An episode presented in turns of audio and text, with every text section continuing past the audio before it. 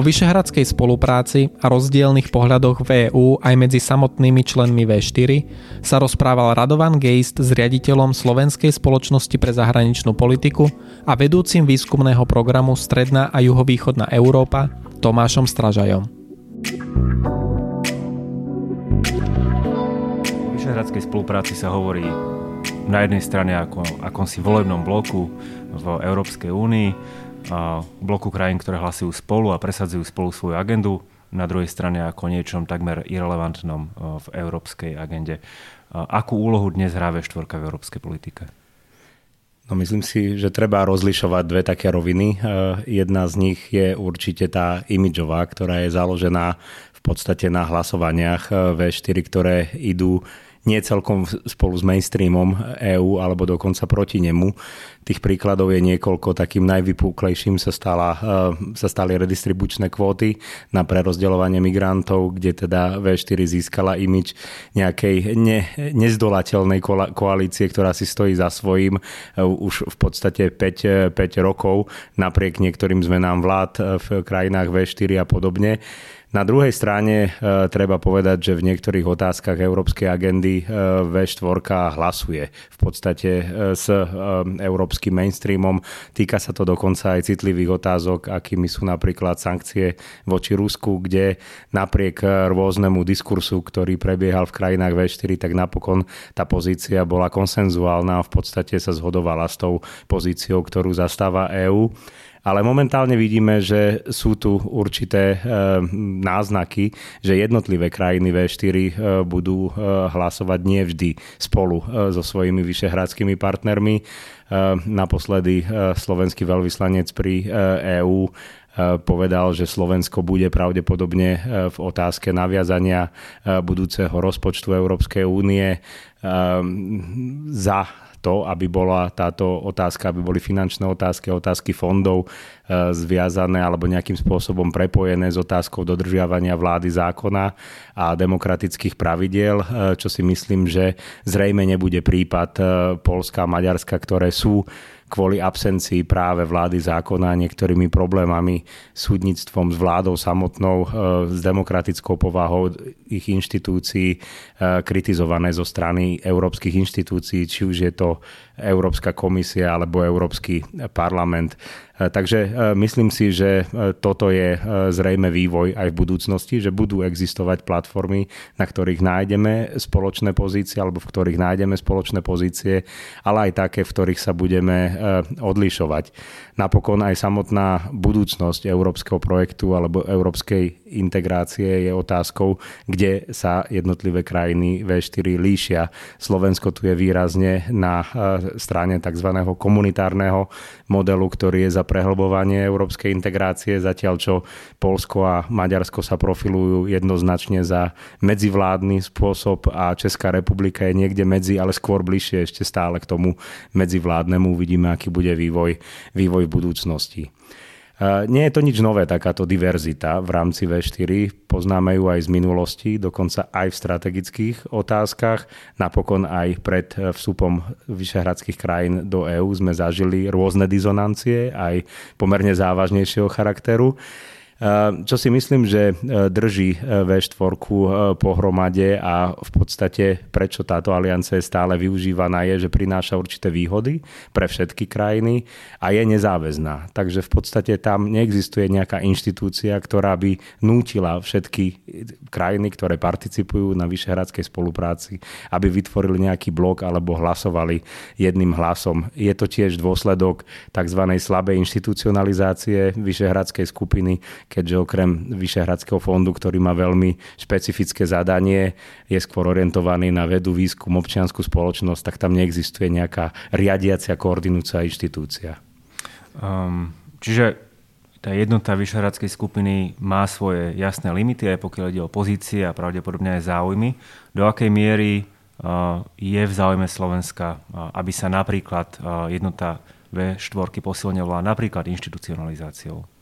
Myslím si, že to nie je v záujme Slovenska, ale nie je to ani v záujme V4, pretože akákoľvek e, ďalšia inštitucionalizácia by znamenala e, v podstate e, zdôraznenie spoločných pravidiel a potreby zastávania spoločných pozícií, čo si myslím, že by V4 oslabilo. Práve tá jej flexibilita je pridanou hodnotou, že môžeme si slobodne vyberať aspekty alebo jednotlivé politiky, v ktorých sa zhodneme aj na regionálnej, aj na európskej úrovni a naopak tie ostatné veľmi sa ich nedotýkať, tak by som povedal. Takže myslím si, že tento eh, postoj eh, je veľmi dôležitý aj z hľadiska budúcnosti V4, pretože keby existovala nejaká inštitúcia, ktorá by nás nútila alebo nejaký záväzok, zmluva k tomu, aby sme hľadali spoločné riešenia, tak tých spoločných prienikov by možno bolo menej, ako si myslíme. Mhm. Mne sa zdá, že agendu V4 stanovujú skôr vlády Maďarská a Polska, ale možno, že to tak nie je. Možno, že je to skôr tým, že tieto krajiny prinášajú kontroverznejšie témy, o ktorých sa viacej hovorí a na tej technickej úrovni je to vyváženejší postoj. Ale v každom prípade malo by Slovensko niečo robiť s tým, akým spôsobom sa dnes V4 prezentuje, s akými témami prichádza na európsku úroveň? No možno to súvisí aj s tým, že každá z krajín V4 v podstate vníma V4 pomerne odlišne. Práve Maďarsko, ktoré ste spomenuli e, v úvode, je e, príkladom, e, kedy v podstate vláda tejto krajiny, maďarská vláda, si používa V4 alebo si ju instrumentalizuje a adaptuje ju na svoje potreby, v podstate na prezentáciu, propagáciu svojich vlastných politík. Pre Maďarsko Vyšehrad je veľmi dôležitý, lebo nemá nejaké alternatívne významnejšie formáty regionálnej spolupráce. Pre Polsko to už neplatí. Tam tých formátov je viac e, a Polska, Polsko berie V4 ako zaujímavý nástroj, ale nie ako číslo jedna, alebo jednoducho tých nástrojov je viac. Nie je tam tá váha, nie je tam dávaná v podstate taká, taká zásadná. Česká republika, ten postoj eh, je taký ambivalentnejší, by som povedal. Eh, veľmi pragmaticky sa pozerá na V4. Česká republika práve vzhľadom na tie výhody, ktoré stále prináša to členstvo, tak eh, neuvažuje o tom, že by, že by odišla, že by sa nejakým spôsobom viac vzdialila V4. No a Slovensko je v takej zaujímavej pozícii, pretože jednoznačne aj z ekonomického hľadiska podotýkam, krajiny V4, naši vyšehradskí susedia sú na, pre nás veľmi veľmi dôležitý, ale na druhej strane štru, určité štruktúrálne charakteristiky iné, členstvo v eurozóne a tak ďalej, nás stávajú do trošku inej pozície. Takže ja si myslím, že a určite viac ako Česká republika na Slovensku je e, akési bremeno, nazval by som to vyvažovania pozícií medzi e, záujmami v rámci regiónu a medzi záujmami v rámci EÚ. To je nelahká úloha, myslím si, že sa v nej len učíme zatiaľ chodiť, ale nie je to dôvod na v podstate žiadnu paniku ani na um, rozpustenie V4 by som povedal. Uh-huh. V minulosti sa objavovali nápady na rozširovanie V4 o nejaké ďalšie krajiny, ako možno spôsob, ako posilniť jej relevantnosť. Je to niečo, čo by V4 mala skúsiť, alebo mala by sa obzerať aj po nejakých nových členoch? Tak eh, v podstate ten záujem kedysi bol zo strany niektorých krajín ako Rumúnsko, Slovinsko, Chorvátsko, niekedy sa aj Rakúsko spomínalo. Myslím si, že vždy tieto návrhy boli eh, posunuté eh, do úzadia, pretože neboli na programe dňa, nie sú na programe dňa ani dnes si myslím. Existuje taký celkom úspešný formát V4+, ktorý umožňuje spoluprácu s ďalšími krajinami, prípadne skupinami krajín. Ten je využívaný a myslím si, že aj prostredníctvom tohto formátu môže Vyšehrad dostať nové, e, akýsi nový náboj alebo novú energiu.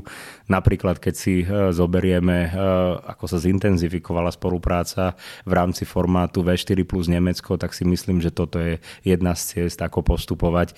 Takisto Slovensko, Česká republika Rakúsko sú spoločne v, Slavsko, v Slavkovskom formáte, v Slavkovskej trojke. E, zatiaľ sa ne, neukazuje, že by tento formát prinášal až také zásadné výsledky, takže aj v tomto kontexte formát V4 plus Rakúsko napríklad môže byť zaujímavý. A pre celý rad krajín takáto forma spolupráce e, prináša určité výhody a čo je dôležitejšie, prináša táto spolupráca výhody aj pre nás. Takže toto by mohla byť cesta skôr ako nejaké rozšírenie mm-hmm. V4.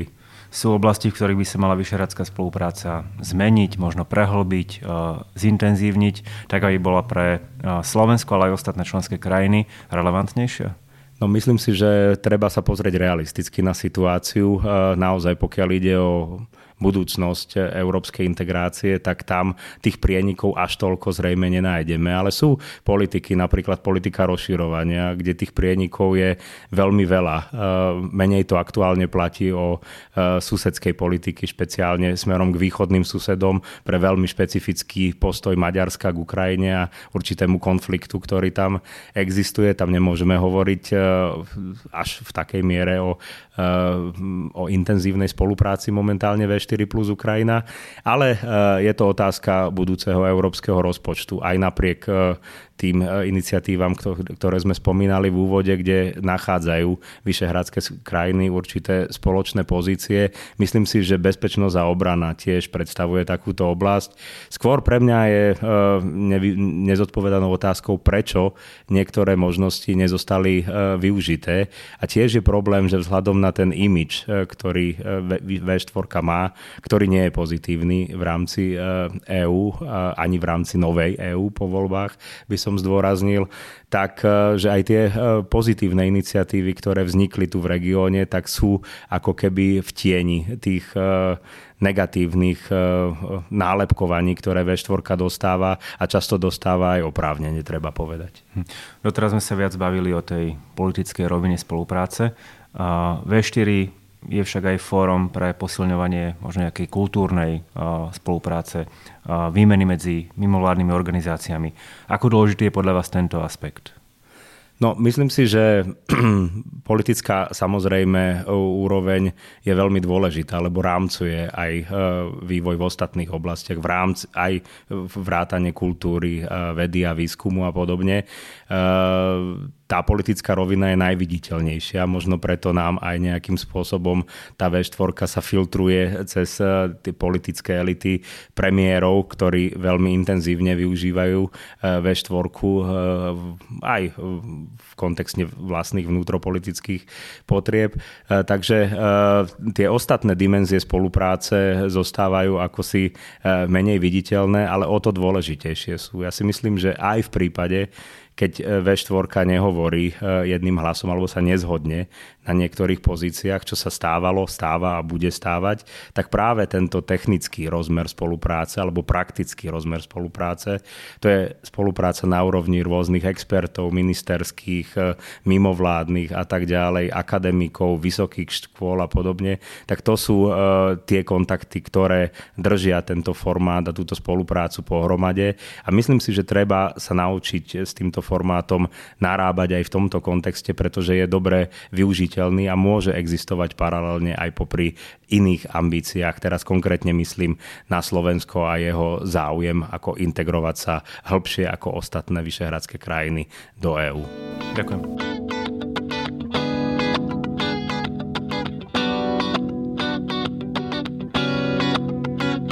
Ďalšie naše podcasty nájdete na stránke euraktiv.sk lomka podcasty, v dennom newsletteri nášho portálu, alebo si ich môžete vypočuť vo vašich podcastových aplikáciách. Ak sa vám náš podcast páčil, zdieľajte ho s priateľmi a nezabudnite nás ohodnotiť. Na tomto dieli spolupracovali Radovan Geist, Štefan Bako a Adam Bajla.